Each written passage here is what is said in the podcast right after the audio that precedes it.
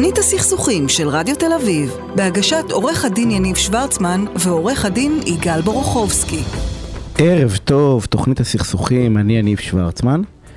אה, אנחנו תכף נעלה את יגאל בורוכובסקי אה, בטלפון, אה, אבל בינתיים אני, אנחנו מתחילים בפינה משהו קטן וטוב. אני רוצה להגיד ערב טוב לעמית אלגלעי. עמית? היי, מה שלומכם? בסדר גמור, מה נשמע? מעולה מעולה. יופי, תשמע, נתקלתי במיזם שלכם, אה, והוא מדהים, אז בוא, בוא תספר לנו.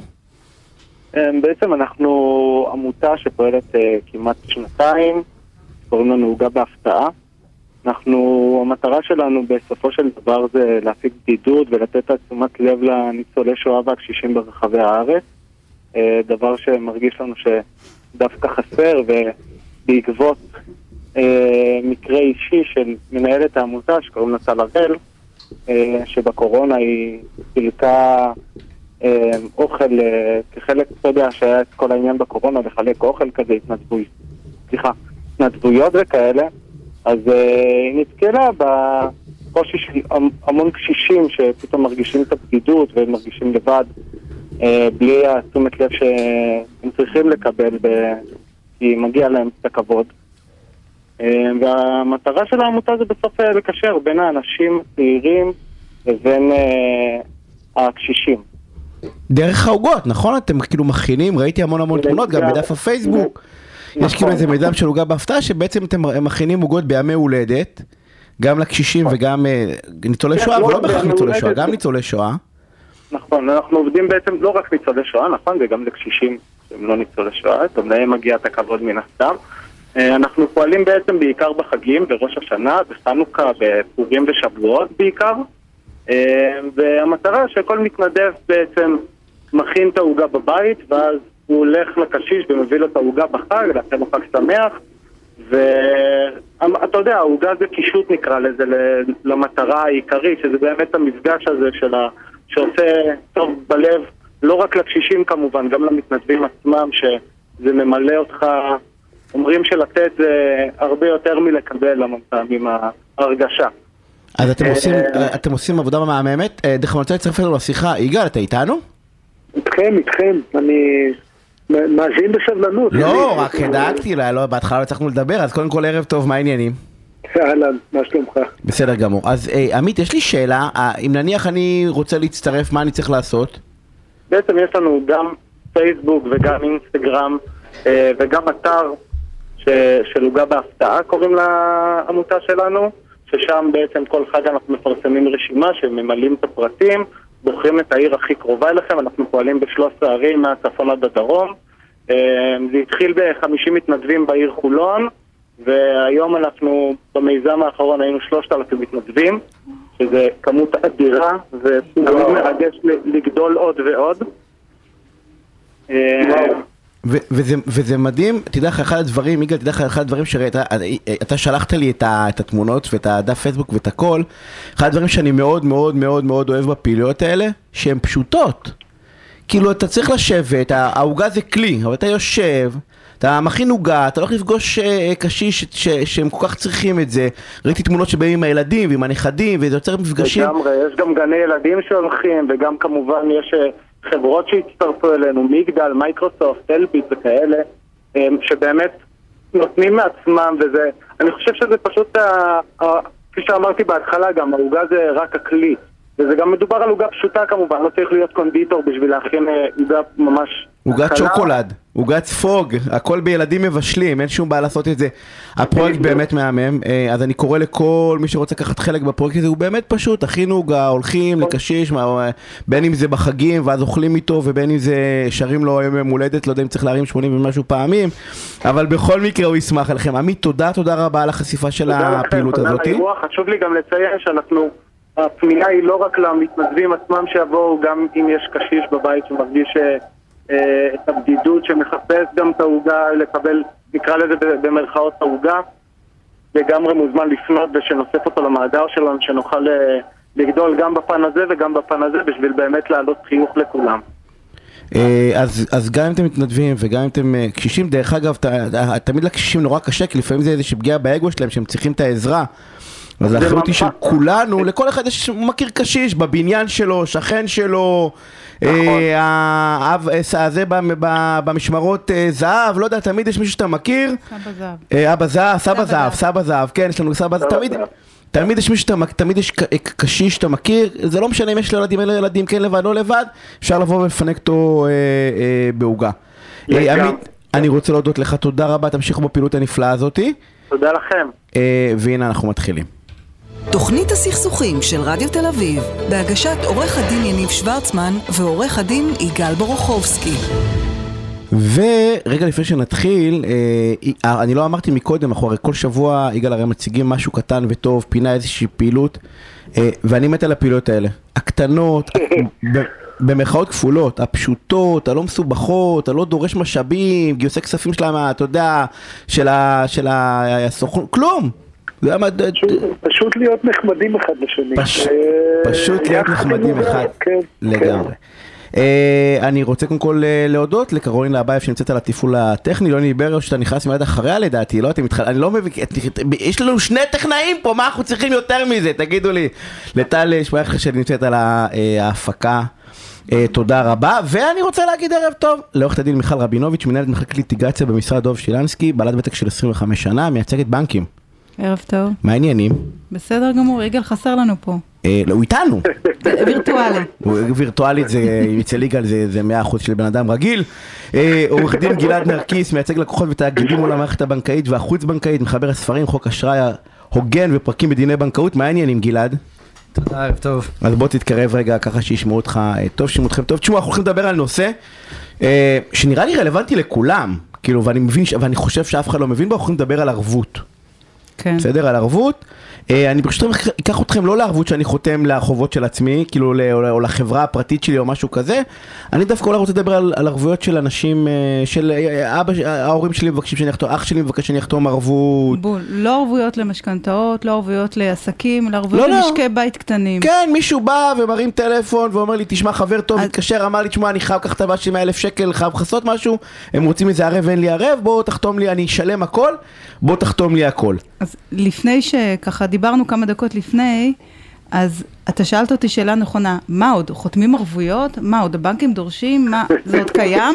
אז התשובה היא כן, אמנם במינון נמוך, נכון? תתקן אותי יגאל?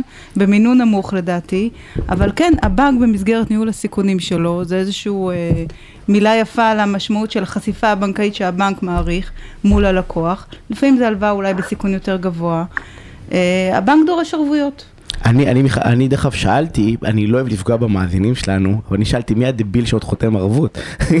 זאת, הייתה השאלה. כן, אבל- יניב, יניב, אם הייתי בא אליך ומבקש שתחתום לי ערבות, לא היית חותם? בחיים לא. כך פשוט. בחיים, הייתי- מוכר כליה בשבילך. אבל ערבות לא הייתי חותם, ותכף גלעד יסביר לנו למה לא, נו מה. טוב- טוב לדעת- רשמתי לפניי, אבל בן משפחה, ילד שלך, כליה אני נותן לך, כי אני יודע שאין לי אותה, וזה שלך, תעשה את מה שאתה רוצה.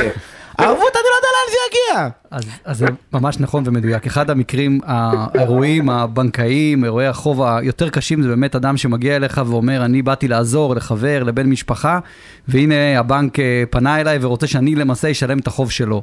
מלכתחילה הייתה פה איזשהו אה, ניסיון לעזור למישהו. בחתימת ערבות, ופתאום הוא מוצא את עצמו לבד מול החוב. כי הם לא בודקים. כי הם לא בודקים לפני, כי הם באים לעשות טובה וממהרים עם הילד על הידיים. רגע. אה, אז באמת, אה, ואז הבנקים מנצלים את זה, את אומרת. לא, לא, אני שאמרתי. אמרתי, סתם, סתם עשיתי אחד. חס וחלילה. כן, גלעד. ובאמת אה, האירוע הזה הוא אירוע שהוא תמיד קשה אה, לי כפרקליט, כי בעצם ניצב מולי אדם שבא לעזור, ובעצם הוא מוצא את עצמו אה, לבד מול, אה, מול הבנק, ונאלץ לשלם, או בכל אופן להתגונן, או, או אה, בפני חוב שלו הוא עצמו לקח, ולא לצרכיו. עכשיו, אה, הנושא הזה הוא נושא שהוא מאוד מהותי, ורק אני... רגיש. רגיש מאוד, כי באמת יש פה אה, גורם שהוא בא לעזור והוא מוצא את עצמו לבד, אה, לבד שם. אגב, גם המערכת הבנקאית מתייחסת לערבים בצור, בצורה רגישה. זה לא כמו ערב שהוא בעל מניות בחברה, זה לא כמו ערב רגיל. מתייחסים אליו מישהו שבעצם נקלע לאיזשהו חוב. אז זאת השאיפה, אני מסכים איתך, זאת השאיפה, זה לא תמיד קורה, אה, אבל ישנם כמה נקודות שאנחנו צריכים, חייבים לזכור וגם חשוב שהמאזינים ידעו. ראשית, אדם שמגיע לבנק לחתום על ערבות, חובה שהפקיד עצמו יסביר לו על מה הוא חותם, יסביר לו על הסיכונים, ואם אותו אה, חייב, אותו בן משפחה, אותו אדם של, שלא אנחנו ערבים, נמצא באיזשהו קושי כלכלי, הבנק חייב, חייב וסימן קריאה, לספר לו אודות המצב הכלכלי. עכשיו, למה אני מספר את זה? כי הרבה פעמים הבנק, כפי שציינתם קודם, מחפש איזושהי בטוחה נוספת. הוא לא מסתפק באותו, בלקוח שלו, ואז הוא אומר לו, בוא תביא לי בן משפחה, תביא לי את האבא, תביא לי את החבר. וכאן הבנק נמצא בסוג של ניגוד עניינים, כי מצד אחד הוא רוצה את הערב, ומצד שני לא בטוח שכל כך נכון שאם הוא יספר לו ובמרכאות יפחיד אותו, אותו ערב יבוא ויחתום. כך שאם אתם נתקלתם רגע, לא- בסיטואציה, לא, שנייה, שנייה זה לא, לא, לא מדובר בסיטואציה שהפקיד בא ואומר לו, תשמע, ככה וככה. מחתימים על טופס גילוי נאות, על שורה של מסמכים שמסבירים, יש חוב, אין חוב. זה לא, זה לא צריך להיות תלוי בטוב ליבו של הפקיד. מה הבנק צריך להסביר? מה, אני לצורך העניין, אני עכשיו, יגאל ביקש ממני, אה, ביקש ממני שאני אבוא לחתום לו ערבות בעולם דמיוני, ואני נניח הולך עכשיו לבנק, מה אני צריך לצפות שהבנק יגיד לי? אז שמת לב שבאמת אה, אה, מיכל דייקה ואמרה, צריך לחתום וצריך לקרוא וצריך לחתום ולחתום ולחתום ולחתום. אני לא חושב שרבים שמגיעים לבנק באמת יושבים וקוראים את כל אותם הסכמים וניירות. ולכן, מה שאתה שאלת, לדעתי זה הרבה יותר מתקרב למציאות. הפקיד צריך להסביר בשפה פשוטה. אתה חותם על ערבות על 100 אלף ש"ח, תדע לך שהאדם שאתה לא ערב, אה, למעשה נמצא במצב כלכלי כזה שהוא לא עמד בהלוואות הקודמות שלו, ולכן אנחנו דורשים את הערבות שלך, או לחילופין להגיד, תקשיב, אנחנו, הלקוח הוא לקוח מצוין, אנחנו רוצים לתת לו אשראי נוסף, ולכן אנחנו מבקשים שיהיה עוד בטוחה. אבל אם הוא נמצא במצב כלכלי קשה, קרי, חזרו לו הוראות קבע, לא חייבו, לא קיבלו לו כרטיסי אשראי, יש לו איזושהי בעיה, חזרו לו צ'קים, חזרו לו צ'קים, כן. הבנק חייב להודיע. נכון. זאת אומרת, כשמגיע אליי אה, אותו ערב, אני תמיד רוצה לשאול אותו, מה אמרו לך כשבאת אליו בפגישה? לא על מה חתמת, כי אני כבר אומר לכם, חתמתם, כל מי שחתם על ערבות חתם על כל דבר אפשרי רגע, בעולם. רגע, בגלל שיש לנו דקות ספורות, אני רוצה להוסיף עוד נדבך. החובה היא לא רק של הפקיד, אנחנו כולנו מוחזקים כאנשים מעל גיל 18, ברי דעת, מבינים, החוכמה היא גם בכל זאת לקרוא, לשאול את השאלות הנכונות, אם אתה לא מבין טוב את השפה, להביא איתך מישהו שיסביר לך, למרות שגם הבנקאים עושים את זה, אבל גם אתה להבין ולקרוא, ולא להסתמך רק על מה שהפקיד יסביר או לא יסביר, כי אחר כך, כשנגיע לדיון משפטי עם גלעד נרקיס, שיודע לתת fight, מותר להגיד את זה ברדיו? שיודע לתת fight טוב לבנקים, אנחנו נצטרך להביא את הפקיד מלפני תשע שנים, שכבר לא עובד בבנק ויצא לפנסיה, שיזכור באמת, אם הוא יכול לזכור, באמת, מה הוא הסביר. נורא חשוב, זה רגע משמעותי שיכול להגיע למשבר קולוסלי אצל כל אדם, בזה אנחנו מסכימים. נורא חשוב לש, להבין קודם כל לטובת מי אתה חותם, לשאול את השאלות. זו שאלה קשה. זו שאלה קשה. למה? למה? למה לא המלצה גורפת להגיד, תקשיבו, הרי הסיכוי שאני אקרא את המסמכים בבנקים שואפים לאפס. אני לא אקרא, כמו שאנחנו מקבלים את הסטיפה הזאת, איפה אני חותם את הזה, אף אחד לא באמת קורא, גם אף אחד לא עד הסוף מבין, אני צריך לבוא עם עורך דין שלחתום על... רגע, יניב, בסדר, אל תקרא, אבל אתה יכול לשאול אותה, ואתה ערב לי, אתה יכול לשאול את הפקיד, תגיד, יגאל הזה, הוא מסובך אצלכם, חזרו לו צ'קים, מה היקף האשראי שלו? אני מסכים. לשאול את הבן אדם שלטובתו אתה חותם גם, זה גם בסדר. בזה יש הסכמה, יש קונצנזוס, גם אני חושב שגם אני מסכים, אני חושב מיכל, וכמובן שיגאל אמר. אח שלי אומר לי, בוא תחתום, אני מתחיל לחקור, כאילו, אני בא ואומר שזו סיטואציה רגישה, כי מי שמבקש ממני בדרך כלל... אז זאת, זה הטיפ, הטיפ הוא בהחלט, גם כמה שהיא רגישה, לבוא לפקיד ולא לשאול את אחיך, כי אחיך יכול להיות שיסתיר ממך את האמת. לשאול את הפקיד, מה המצב של אחי, מה המצב של אותו אדם שאני חותם לו, זאת נקודה אחת חשובה. נקודה שנייה, אגב, אני... אגב, והפקיד רק, אה, שוב, זה חשוב מאוד להדגיש את מה שגלעד אמר, הפקיד חייב לענות. זה לא סיטואציה רגילה שאתה הולך לשאול על מישהו בבנק. אם אתה ערב, הפקיד חייב לענות לשאלות האלה. אם הוא לא אומר, הוא מפר את חובתו. אז אוקיי, אז ללכת לפקיד להקליט את השיחה הזאתי? לתעד, שוב, אני, להקליט קצת מילה אה, יותר מדי חזקה, אבל, אבל אפשר להקליט, אפשר לתעד, אתה חתמת על ערבות, חתמת, אגב, בכלל לחתום על מסמכי בנק, אני תמיד ממליץ לעשות לך איזושהי פתקית קטנה, חתמת בפני הפקיד בשם או הפקידה בשם כך וכך, בשעה כך וכך, והיא אמרה לי כך וכך. כי בסוף יש קשקוש של הפקיד שאימת החתימה, ואתה לא ממש יודע מי זה.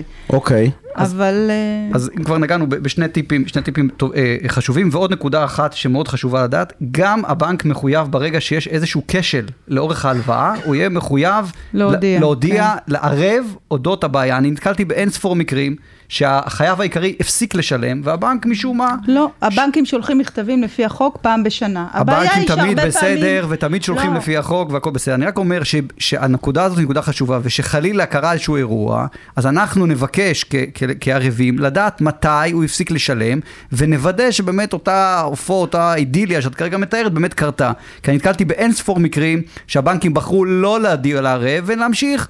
יהיה בסדר, או לדוגמה, להעמיד לו הלוואה חדשה, הלוואה שבאה לתקן את ההלוואה הקודמת, עם ריביות או עם פריסה אפשר אחרת. לעשות את זה דרך אגב או לא? רק אם מודיעים לערב. ברגע ש... אגב, אם, אם כל מה שגלעד אמר לא יתקיים, הערב יכול להיות מופטר מערבותו.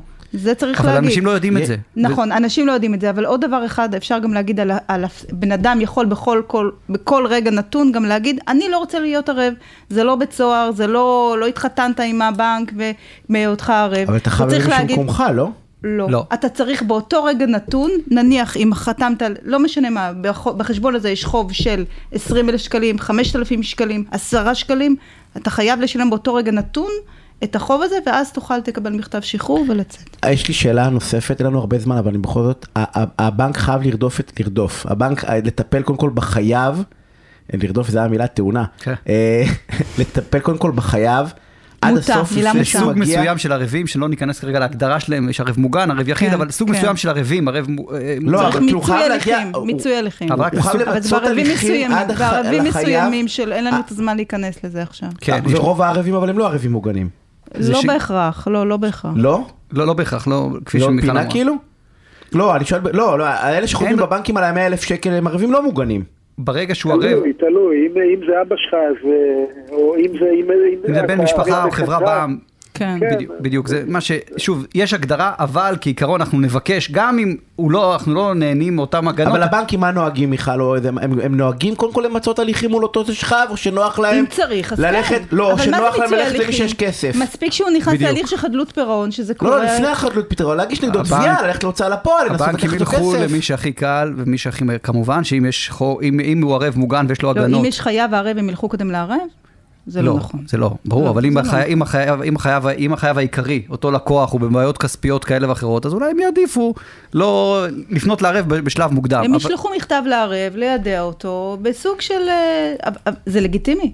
מפה בא המנגנון הזה של ערבות. הוא עדיין קיים? איזשהו- קיימות קיים, ערבויות עדיין? בהחלט הרבה מאוד. הרבה ערבויות כן. אישיות כאלה. של מי שחותם? שהבנק רואה בז- ב- בחייב הזה כמישהו שצריך לתת עוד איזשהו רובד של ביטחון, אולי הלוואה בסיכון, יש אה, תחומים מסוימים אצל הבנקים אה, שהם נחשבים יותר בסיכון, ושבעל עסק מסוים רוצה לקחת הלוואה, או תא משפחתי שכבר יש לו עבר, מה שנקרא, עם אה. החזרות צ'קים לדוגמה, או... רגע, כן, יניב, אבל מיכל אמרה קודם. משהו? מיכל אמרה קודם משהו נורא חשוב והוא לא קיבל מספיק תשומת לב. אם אתה חתמת לאח שלך, בסדר, אה, חתמת, ואז אתה שומע, אתה במשפחה, אתה שומע שמשהו מתחיל לחרוק, העסק לא לכיוון הטוב, אתה מפחד. לעצור באותו רגע את הערבות שלך ולהגיד, אוקיי, עד כאן אני ערב בסדר, אבל מכאן אני לא ערב, זה כלי שיש לך בתור ערב. כדי לשלם את מה שחתמתי. עד אותו רגע. הערבות היא לא בדרך כלל מוגבלת סכום? תלוי, שוב, תלוי, ישנם ערבויות שמוגבלות בסכום, יש המון סוגים של... ויש הלוואות. המון סוגים, אבל גם זה תמיד צמוד, וזה... אנחנו זה חייבים לסיים. סתם- תוך כדי שיח, עולה לי שמעניין אותי כמה- הלוואות שחתומות הערב- הערבים מחזיקות עד הסוף כאילו. כאילו כמה- ערבים מסובכים בארץ? כאילו אז זה מיעוט? הרוב לא מגיע לערב? או שיש הרבה מאוד תיקים אה, הרוב- תיקי הנה, ערבים? רגע, יניב, הרוב המכריע משולם נכון. חד משמעי. הרוב. משולם יגאל? 98 אחוז. אז אני חותם לך ערבות יגאל, אני משנה את דעתי. אנחנו חייבים לסיים, אה, עורכת הדין מיכל רבינוביץ'. לא מבקש ממך. עורך דין גלעד נרקיס, תודה רבה על הפינה הסופר מעניינת תודה לכם. הזאתי. אה, אנחנו רוצים הפסקת פרסומות וכבר חוזרים. תוכנית הסכסוכים של רדיו תל אביב, בהגשת עורך הדין יניב שוורצמן ועורך הדין יגאל בורוכובסקי. וחזרנו. אה, יגאל. יגאל איתנו? איתנו, איתנו. אה, עכשיו כן, אני גם כל שומע. זה שאתה איתנו, אתה יודע, זה כמו סיאנס לפעמים, אנחנו צריכים אה, זה. אה, תשמע, תדע לך שאת הפינה הבאה, אני כאילו מחכה לעשות מלא מלא זמן. אה, כי הנושא בעיניי הוא כאילו, אתה יודע, אני, אני מלמד לריב. לריב נכון. ולריב בכיף. ואני חושב שאחד ה... התבלינים או אחד האלמנטים הכי חשובים בתוך האירוע הזה, זה עניין של פרופורציות. אה, הייתה לנו איזו שיחה לפני שבועיים באוטו, ואמרת לי, לא משנה, קרה משהו וזה, אמרת לי, תשמע, בסוף ההוא, זה, זה כסף, כאילו, אתה יודע, כאילו, הפרופורציות, אנחנו כאילו חושבים ש...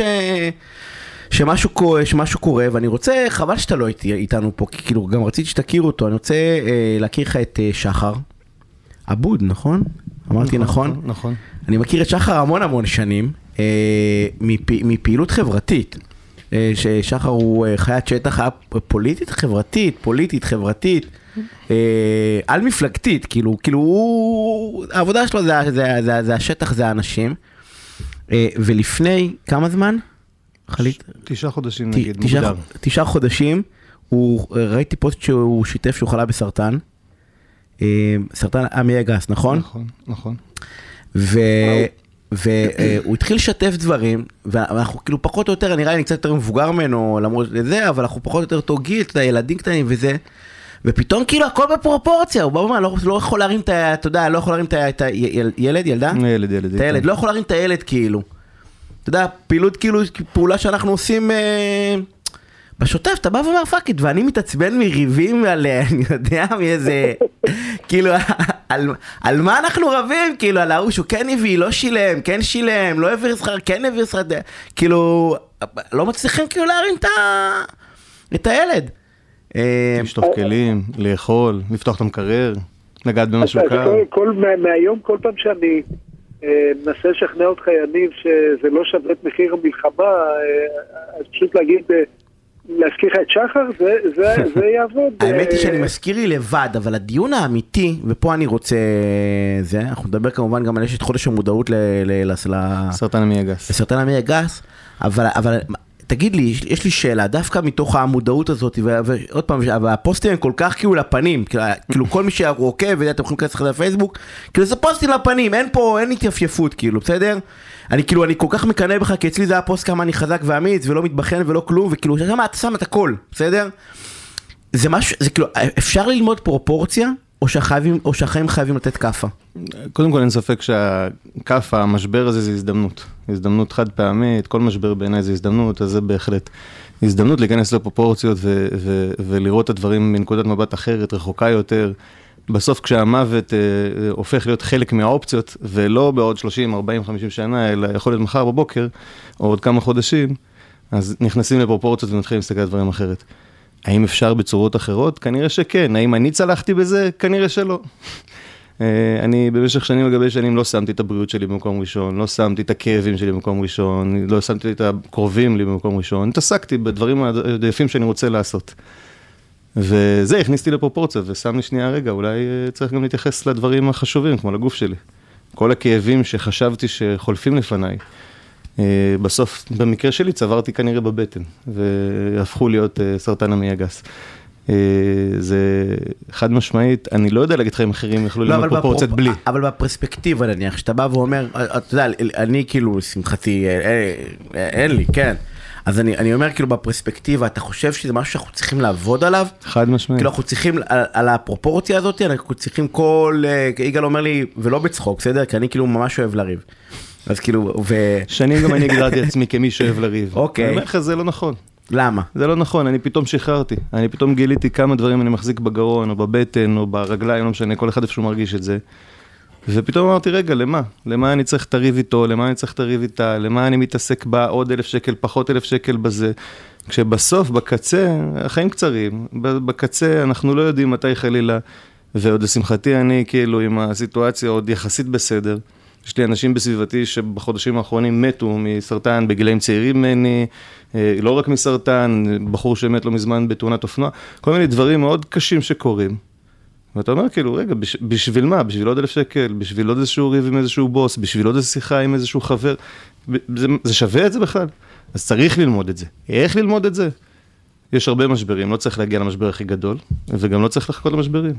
אני, אה, בשיחות שלי עם חברים ועם משפחה, עוד לפני, אבל בטח ובטח עכשיו, כל הזמן מדבר על זה, שכל הזמן דיברתי, היום אני מדבר על זה בצורה יותר מובהקת ויותר קל לי להכניס את זה, אבל, אבל בסוף, מה זה שווה העוד אה, שעה, שעתיים, שלוש, ארבע, שאתה משקיע בריבים, העוד אלף שקל, כשאתה יכול בסוף לחיות בטוב. וזה כואב בסוף, זה כואב בגוף, זה כואב בנפש, אתה מתעסק בזה המון זמן, אתה מתעסק בעתיד, אתה כואב על העבר, תחי עכשיו. זה חלק מה שהפרופורציה של השרה הכניסו. כי יש לי זמן מוגבל, אולי, הוא בכל מקרה מוגבל, השאלה זה כמה, ו, ואני צריך להתעסק בדברים עכשיו, וזה הרבה יותר חשוב, הרגע הזה, מה שקורה עכשיו, מה שאני מרגיש עכשיו, הכאב שלי עכשיו ברגל יותר חשוב מאיזה ריב שהיה לי לפני שעתיים עם מישהו שאני סוחב איתו וחבל עליו. אז כן, זה הכניס אותי לפרופורציות, וכן, אפשר ללמוד את זה, וכן, צריך ללמוד את זה. יגאל. כן. לך יש פרופורציות? אה, בטח יש לי הרבה מה להשתפר בזה, אבל אני, אני חושב שבעצם שחר מלמד אותנו שני דברים. אחד, אה, ש, שצריך אה, להתעסק בדברים החשובים, ולא להתעסק בדברים הלא חשובים. עכשיו זה נשמע מצחיק, זה נשמע כאילו פשוט ו... ורגיל, אבל המון פעמים אנחנו עושים, אה, נותנים, עושים אה, אידיאולוגיה מהטרגדיה, אנחנו מתעצבנים על משהו, אז אה, לא, זה בשביל העיקרון, זה בשביל, ה... זה בשביל שלא ירביצו לי בפעם הבאה, זה בשביל אם לא ידרכו עליי, אם לא, איך יסתכלו עליי, אנחנו, אנחנו, מישהו יכול להגיד, אוקיי, לא הצלחתי לא לריב הפעם, לא הצלחתי לא להתעצבן, אבל מישהו... אם אתה הופך את זה לאידיאולוגיה, לא, זה חשוב לריב, זה חשוב להתעצבן. אה, אז, אז, אז, אז בטח אין לך שום סיכוי ללמוד פרופורציה. אבל גם אחרי שאתה מקבל את הדברים ששחר אמר שהם ממש אמת, אה, אמת נצחית כזאת, אה, ורוצה להתחיל ללמוד פרופורציה, זה לא פשוט. אני מניח שגם שחר, ובטח אני, שמענו, שמענו את האמת הזאת הרבה מאוד פעמים, ולא התייחסנו. השאלה היא איך, איך, איך אומרים אותה באופן שמישהו יכול להתייחס, אה, מישהו יכול אה, להפנים, ליישם. זה תמיד מזכיר לי את, את השיח הזה על הסלולר והטלפון, הרי ברור לכולנו שאנחנו מסמסים ונוהגים בסכנת נפשות. חד משמעית. וכולנו מכירים את האנשים, ש... לא, לא יודע אם אישית, שמתו מהאירוע הזה, בסדר? כאילו, או בבית לוינשטיין, ואנחנו ממשיכים לסמס, כאילו. ו- ומה שיגאל אמר, תדע לך, שיגאל, שזה מעסיק אותי באמת, כדאי שאנחנו, אני רואה, בתוך ההכשרה של איך, איך ללמוד לריב בזה, או איך להתעסק בו, איך, איך... הסוגיה של הפרופורציה כאילו הכי מעסיקה אותי. כאילו, כי בדיוק מה שיגאל בא ואמר, אנחנו שמענו את האמת המדהימה הזאתי, ואנחנו איכשהו מתעקשים לא, לא, לא, לא ליישם אותה. אני חושב שיש פה המון עניין של פרקטיס, כמו בכל דבר אחר. ככל שאתה מתאמן בזה יותר, אתה מדבר את זה יותר, אתה מבטיח לעצמך יותר, אתה מבטיח לאחרים יותר שתתנהג אחרת, ככה כנראה תעשה את זה יותר. בתחומים אחרים בחיים זה מה שנהגתי לעשות. אתה אמרתי, ככה אני אתנהג במקרה, ככה אני אתנהג במקרה, ככה אני אתנהג במקרה, וכשהגיע המקרה התנהגתי קרוב למה שאמרתי. אם לא אמרתי את זה, אז כנראה שהתנהגתי בצורה אחרת. תן לנו דוגמה אחת לאמירה כזאת, בואו בוא ש... דווקא פה אני לא מדבר על העולם של הפרופורציות, אבל זה בדיוק העניין, בסוף אה, אה, אנחנו חווים כולנו ריבים, כולנו חווים שיחות על כסף, כולנו זה, כמה פעמים עשינו איזושהי אה, פעולה שנבעה מרגש, מאגו, מכעס, שפגע בנו כלכלית, או פגע בנו חברתית, או פגע בנו משפחתית, במקום לעשות את הפעולה החכמה, את הפעולה יותר צודקת, אה, לא, לא רגשית, לא מאגו, אלא את הפעולה החכמה. וואלה, אה, אפילו לפעמים הם ספקים לצורך העניין. אתה בא ו- ולא לוקח ספק רק כי הוא עצבן אותך, ואתה משלם 50 שקל יותר אצל ספק אחר. עכשיו, לפעמים זה שווה את זה, לפעמים זה נכון, לפעמים רגשית זה טוב. כלכלית יכול להיות שזה לא כל כך חכם. 50 שקל זה לא נורא, אם זה 50 אלף, אם זה 500 רגע, בחודש. רגע, בעצם אתה אומר, בוא, בוא נקבל מראש, שאנחנו לא בסיטואציה, החלטה נחושה, כל אחד לפי מה שאני לא אריב על משהו שהוא פחות מ-100, 500 שקל, 1,000 שקל, 5,000 שקל, כל אחד לפי הכיס שלו, כי זה לא מספיק חשוב ב-day to day שלי, וזה לא... אז אני לא בהכרח רוצה להגיד סכום, אני אומר, אני, אני בסוף משתדל היום יותר ויותר להגיד שמעטים, מעטות הן הסיבות לריב. מעטות הן הסיבות לריב, מעטות הן הסיבות להיכנס לסכסוך אה, משמעותי על משהו ולהתעסק באגו שלי או, ב, או, ב, או בדברים האלה, כשאפשר לפתור את זה בצורות אחרות.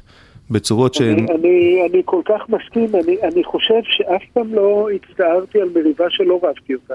ו, וכל כך הרבה פעמים, בדיעבד, כן, בזמן אמת זה נראה לי הדבר הכי חשוב בעולם, אם לא אני לא רב, עם כל הכעס, אבל, אבל בדיעבד אני שואל את עצמי, בואנה, זה כזה שטות, על מה... על מה בזבזתי את, ה, את, כל, את כל הזמן והאנרגיות והמשקעים? אנחנו צריכים, אני רוצה לתת לך דקה קצת לשתף על החודש הזה. אה, אז אה, לפני, אני רק אגיד משהו אחד, אני חושב שמה, שמה שאני לוקח לפחות משחר, ואנחנו מדברים על זה הרבה, זה הפרקטיס. כאילו, זה דבר שצריכים להתאמן עליו ברמה, אתה יודע מה, יומית. אני קם בבוקר, אני יוצא, אתה יוצא לרוץ כל ערב? אז, אז, אז, אז אני יוצא לרוץ עם הנפש לצורך העניין, בסדר? כאילו אני בא ואני אומר, אני היום לא מתעצבן על, בסדר? אני לא, היום לא נותן לאף אחד להרגיז אותי, כי זה לא שווה את זה, ואם אני כבר מישהו מרגיז אותי, אז אני אומר לעצמי איך אני מוציא... תראה, ואולי משחרר דברים שהיו קודם. ש, שבעבר. כן. תן לנו איזה כמה, בכל זאת אנחנו בחודש המודעות, אז אנחנו, יש לנו עוד חצי דקה, אני, אני אשתדל להיות מאוד קצר, אני אגיד, אה, חודש המודעות. משהו מועיל. כן, לגמרי. חודש המודעות לסרטן המעי הגס, אחד הדברים שהכי הכאיבו לי בגילוי של הסרטן, זה היה ההבנה שהיה אפשר למנוע את זה. זה בין הסרטנים היחידים, יש עוד כמה, אבל שבגילוי מוקדם לא רק אפשר לטפל בזה יותר טוב, אלא אפשר למנוע את המושג סרטן. להוריד פוליפ בעזרת קולונוסקופיה, מונע את מחלת הסרטן. פרופורציות, החישוב של זה שאני דיברתי על הנושא המאוד אינטימי הזה עם הרופא שלי, אה, וכולה טיפלתי ועשיתי בדיקה, יכולה למנוע ממני שנים של קושי, של טיפולים קשים מאוד. החישוב הכלכלי, הפרופורציות שהמדינה לא משקיעה בזה נכון.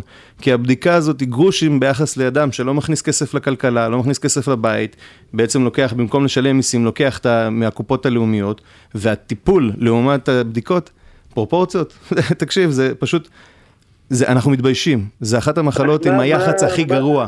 זה מחלה שלא, אף אחד לא אוהב לדבר על מה מכניסים לו, לאיפה מכניסים לו ואיפה כואב לו שם. אז ו... מה, מה לעשות? ללכת לרופא משפחה ולבקש... קודם כל, קודם כל, כשכואב לך משהו בבטן, כשכואב לך משהו באזורים האינטימיים יותר, לא להתבייש לדבר. עם מכרים, עם הרופאים וזה. דבר שני, לבקש את הבדיקה שנקראת קולונוסקופיה, אם אכן יש לכם את החשד הזה. אני לפני אה, אה, אה, שלוש שנים בערך הייתי אצל רופא גסטרו, שקצת זלזל בכאבים שלי, יכול להיות שאם הוא לא היה מזלזל בזה, ואני הייתי מתעקש יותר, הייתי מגלה את המחלה לפני, או אה, לפחות לפני שהיא 7 סנטימטר וכבר אה, קבועה בתוך כל מיני מקומות בגוף שלי.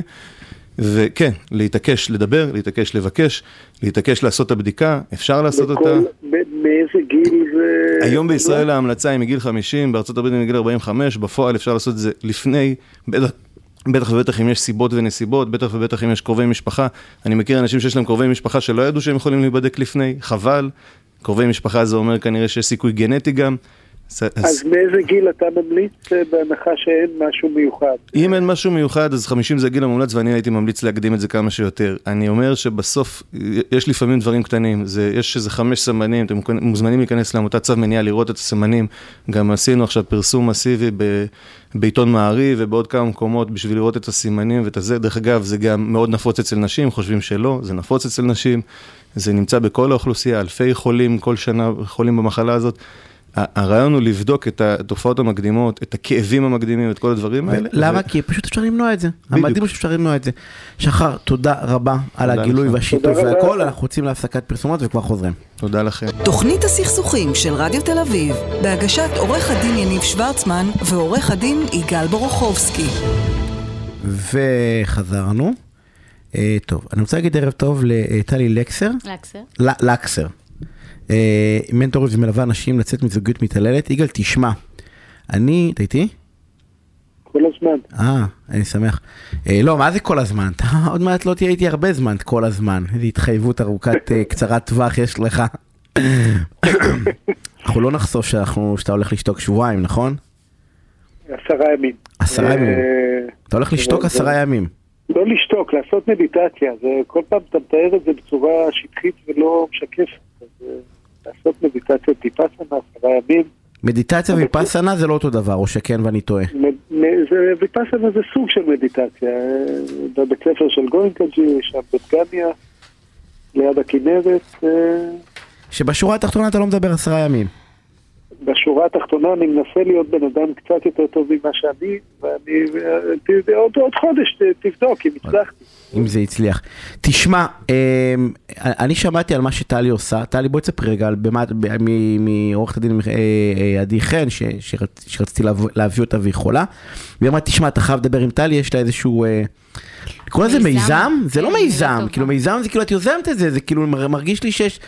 בואי תספרי רגע על מה את עובדת, עם מי את עובדת. אמ, תתקרבי רק למיקרופון. כן, אני חושבת שמיזם זו מילה מצוינת. כי באמת יש פה יוזמה לא רק שלי, אלא גם של אנשים שחוות בעצם את מה שאני הולכת לספר. משום שאם זה לא היה, אם לא היה שיתוף הפעולה שלהן, כל זה לא היה קורה. חד וחלק. אז זה מיזם שמכיל כרגע 4,000 נשים. אני המנצחת על האורקסטרה הגדולה הזאת, על התזמורת, אבל כן, זה מיזם שבעצם אה, נבע, אה, התחיל במקרה לחלוטין. אה, בעלי הוא מנטור וקואוצ'ר, המותג שלו נקרא אדריכלות מנטלית, והוא מלווה בין היתר גם נשים שסובלות מזוגיות מתעללת, מנרקיסיזם, הבני זוג, בני הזוג הם נרקיסיסטים, וכמות הנשים שפנתה אליו גברה על הזמן הפנוי שהיה לו, ואני הצעתי לעזור. הקמתי דף אינסטגרם, אמרתי בואו דברו איתי בינתיים.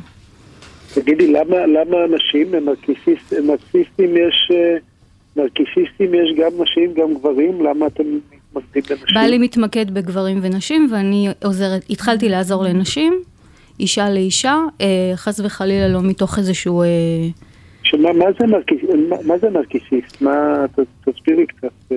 הגדרה של נרקיסיסט זו הגדרה שרק פסיכיאטר יכול לאבחן כהפרעה אישיותית. אבל היום אנחנו כבר בעולם הקואוצ'ינג, בעולם האימון, בעולם ה mentoring, אנחנו משתמשים במילה נרקיסיסט בשביל לאפיין אדם שמתנהג כמו נרקיסיסט. זאת אומרת שפעם זה היה מאוד לא בסדר להגיד אתה נרקיסיסט או אתה כמו נרקיסיסט, כי זה לא היה uh, מאובחן על ידי פסיכיאטר, אבל היום כבר בשיח אומרים יש פה נרקיסיזם מובהק. מה, מה אתם עושים? בוא, אני, אני עם אדבר אנשים, על המיזם עם, שלי. עם אנשים, כן, בדיוק. בוא, בוא, בוא נדבר, כי יש לנו ממש כמה דקות, בוא נדבר רגע עם אין בעיה. האנשים. דבר ראשון שרציתי לעשות בדף הזה, זה להעלות את המודעות שהתעללות רגשית אה, קיימת ובגדול. אם אנחנו נלך ונחקור את זה באחוזים, אז למשל בארצות הברית זה 50 אחוז שבתוך זוגיות יש אה, התעללות רגשית קשה. אני לא יודעת להגיד מה האחוז בישראל, אבל אני משערת שזה לא הרבה הרבה יותר או הרבה הרבה פחות.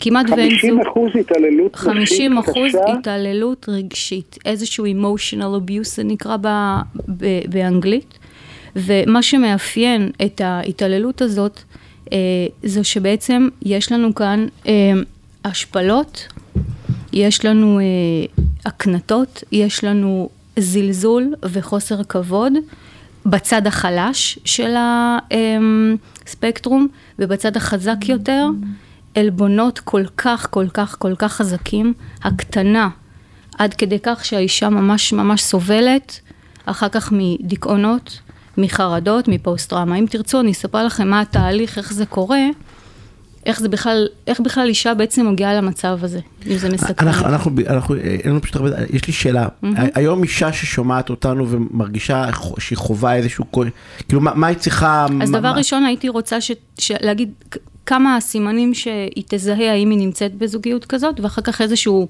פתרון, או אה, איך היא יכולה לפנות עליי אם תרצו. אוקיי? קדימה. זה מעניין, נכון? אז אה, דבר ראשון, הייתי רוצה לדבר על הסכנה. משום שאנחנו שומעים אה, המון על הסכנה של התעללות פיזית ומינית וכלכלית.